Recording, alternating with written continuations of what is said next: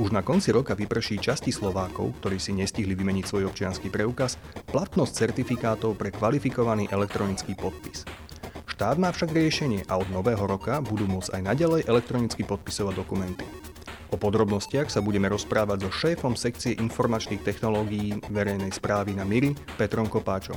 Ja sa volám Jan Trangel a práve počúvate špeciálne vydanie podcastu Share Now, ktoré nahrávame na konferencii ITAPA 2022.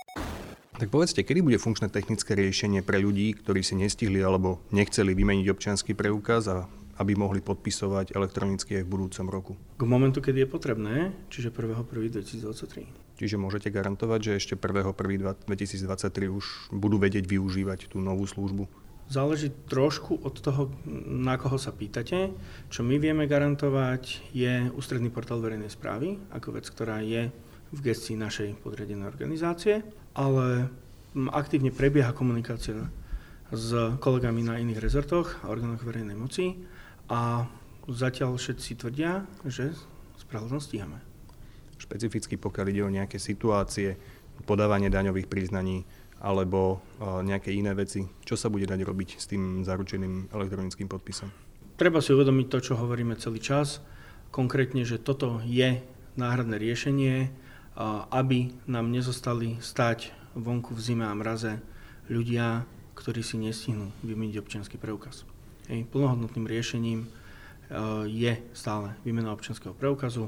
Ku dnešnému dňu ministerstvo vnútra začalo vydávať nové NFC-čkové občianské, takže e, ak, ste na, ak vám náhodou chýbala motivácia urobiť tento krok, tak máte ďalšiu.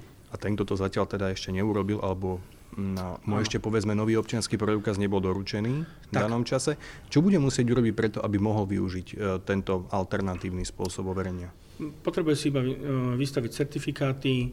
Pri navrhovaní tohto dočasného riešenia e, sme my mali dve priority a to bolo, aby to vedel absolvovať každý bez ohľadu na kapacitné obmedzenia z pohodlia vlastnej obývačky. Cieľom bolo obývačkové riešenie, aby sme nemuseli človeka, ktorý, ktorému už vypršala certifikácia občianského preukazu, ťahať na nejaké klientské centrum, lebo tým by sme samozrejme zhoršili mm-hmm. ten problém s výmenou, ak nastane.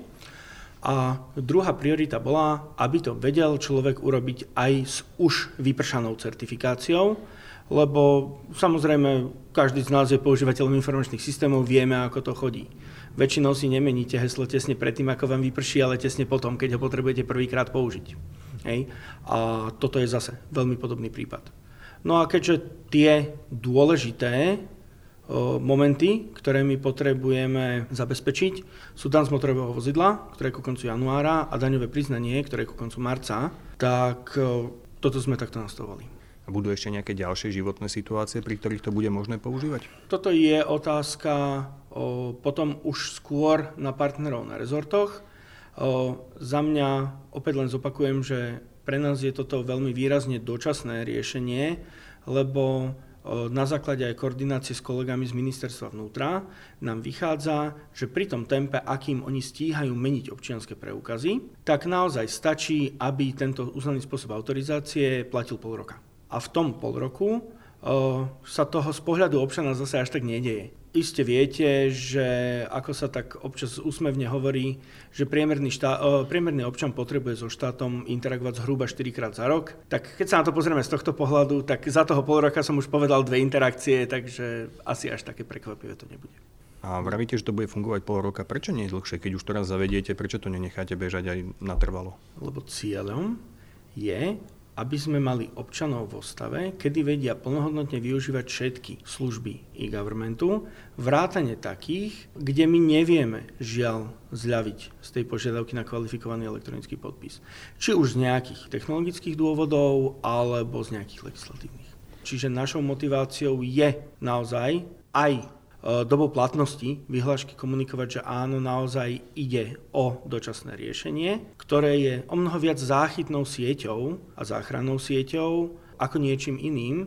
A za toho pol roka nám to vychádza tak, že si všetci stihnú vymeniť občianske preukazy, ktoré sú dotknuté. A prichádza ešte do úvahy, že by ste potom toho pol roka predlžili na nejaké ďalšie obdobie, alebo to už nebude možné? Zatiaľ všetko naznačuje tomu, že táto otázka je bezpredmetná, lebo kolegovia zvnútra držia projekcie a všetko naznačuje tomu, že naozaj kto chce mať vymenený občiansky, bude mať vymenený občiansky do, toho, do tej polky roka. Čiže aby som to uzavrel, platí teda to, že tí ľudia, ktorí si nestihli vymeniť svoj starý občianský preukaz, sa nemusia obávať, aj po novom roku budú vedieť ešte pol roka e, pomocou neho podpisovať a budú mať dosť času na to, aby si ho vymenili za nový. Tak, minimálne čo sa týka tých naozaj akože kritických vecí, ktoré naozaj treba urobiť, keď som občan. Práve ste počúvali špeciálne vydanie podcastu Share Now, ktoré sme nahrávali na konferencii ITAPA 2022. Všetky naše podcasty Share môžete nájsť v bežných podcastových aplikáciách ako Spotify, Apple Podcasts, Google Podcasts alebo Deezer.